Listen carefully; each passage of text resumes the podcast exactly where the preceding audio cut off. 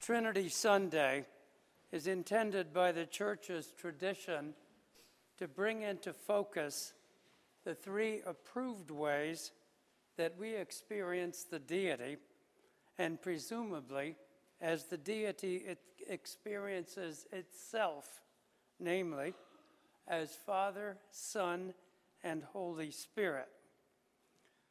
You may have noticed an underrepresentation of the feminine in the Godhead, which reminds me of the individual who died one fine day and went to heaven.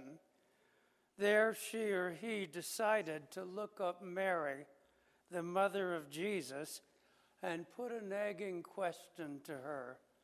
Mary, the person said, I noticed that in all the paintings you look sad.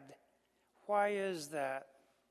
And she said, well, I haven't told anyone this, but I kind of wanted a girl.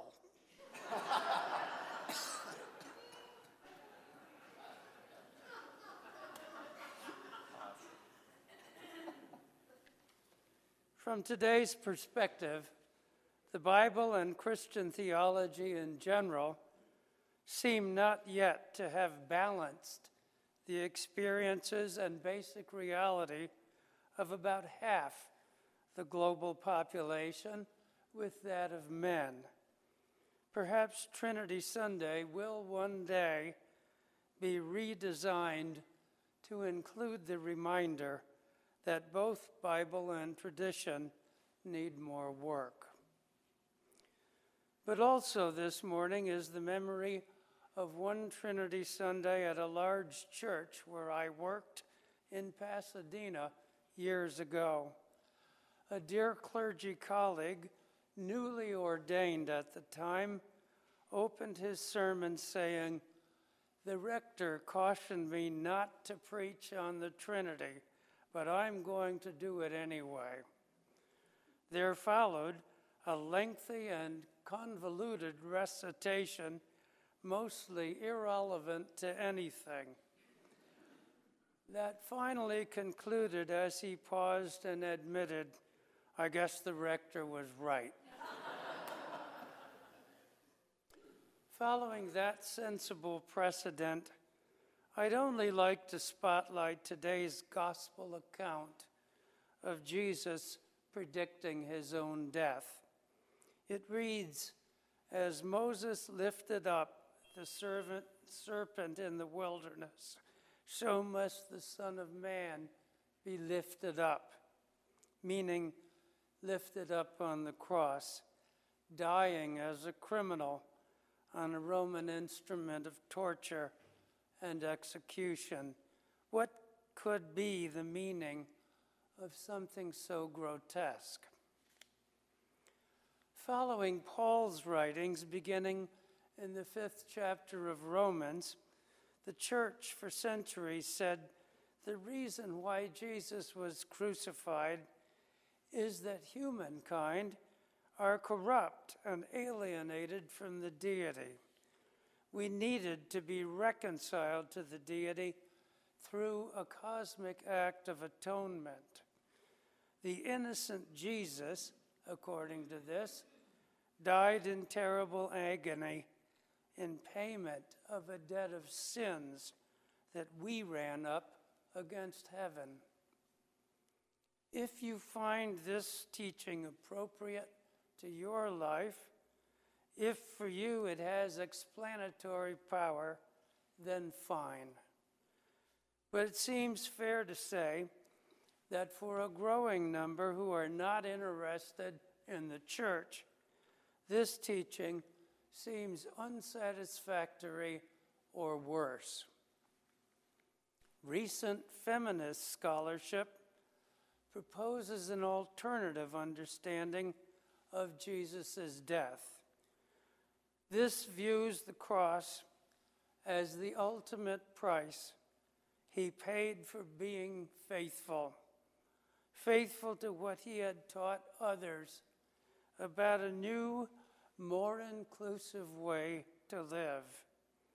The crucifixion occurred in this view because he was faithful to what seemed true to him and just and merciful concerning the equality of all people, the equality of even the hated Samaritans and Gentiles, red and yellow, black and white, and as Paul later wrote in Galatians, Jew and Greek, male and female, slave and free. We can easily infer he loved and loves gay men, lesbians, bisexuals, and transgendered people too.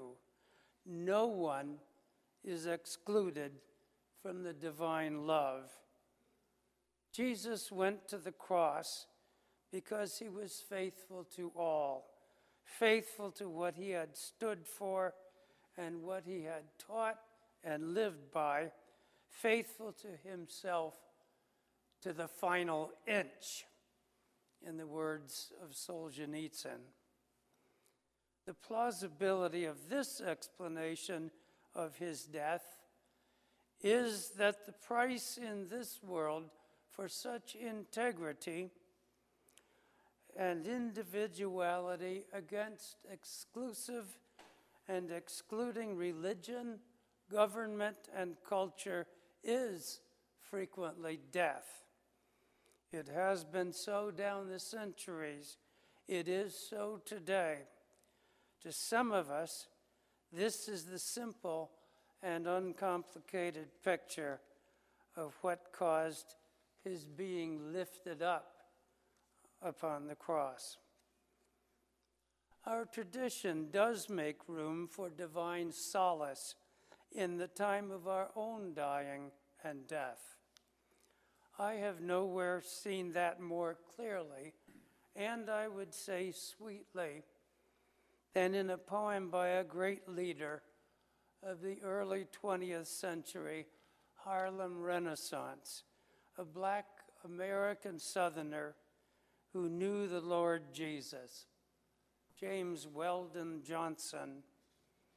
I close this morning with Johnson's beautiful poem, Go Down Death.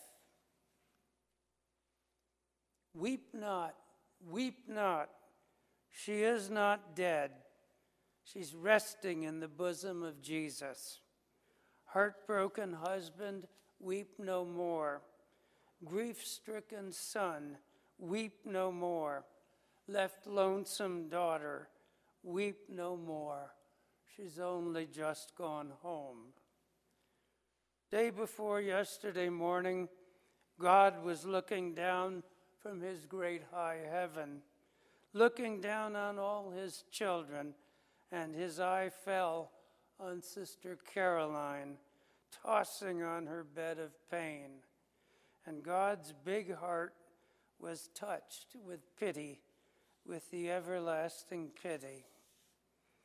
And God sat back on his throne, and he commanded that tall, bright angel standing at his right hand, "Call me death." And that tall, bright angel cried in a voice that broke like a clap of thunder, "Call death, call death."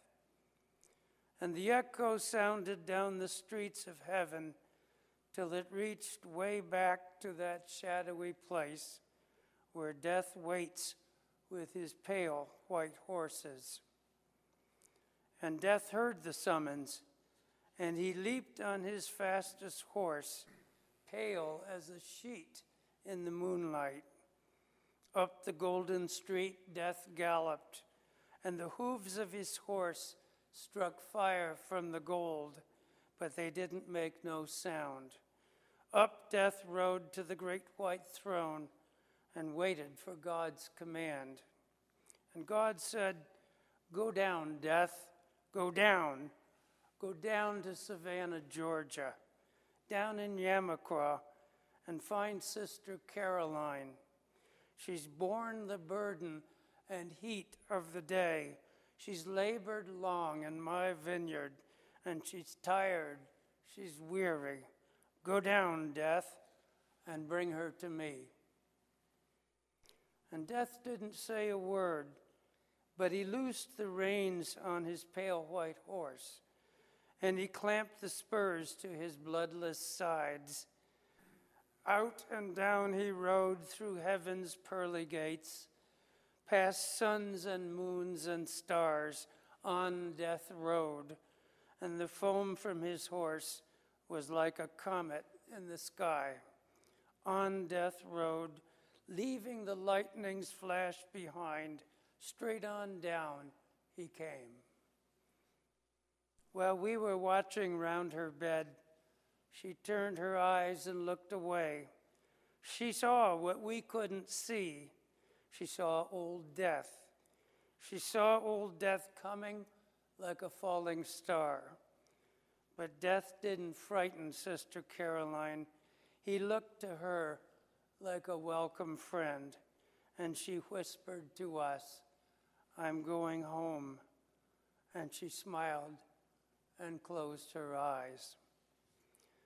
And death took her up like a baby, and she lay in his icy arms, but she didn't feel no chill. And death began to ride again, up beyond the evening star, out beyond the morning star, into the glittering light of glory, onto the great white throne. And there he laid Sister Caroline on the loving breast of Jesus. And Jesus took his own hand and wiped away her tears, and he smoothed the furrows from her face. And the angels sang a little song, and Jesus rocked her in his arms and kept a saying, "Take your rest, take your rest, take your rest. Weep not, weep not. She is not dead. She's resting in the bosom of Jesus."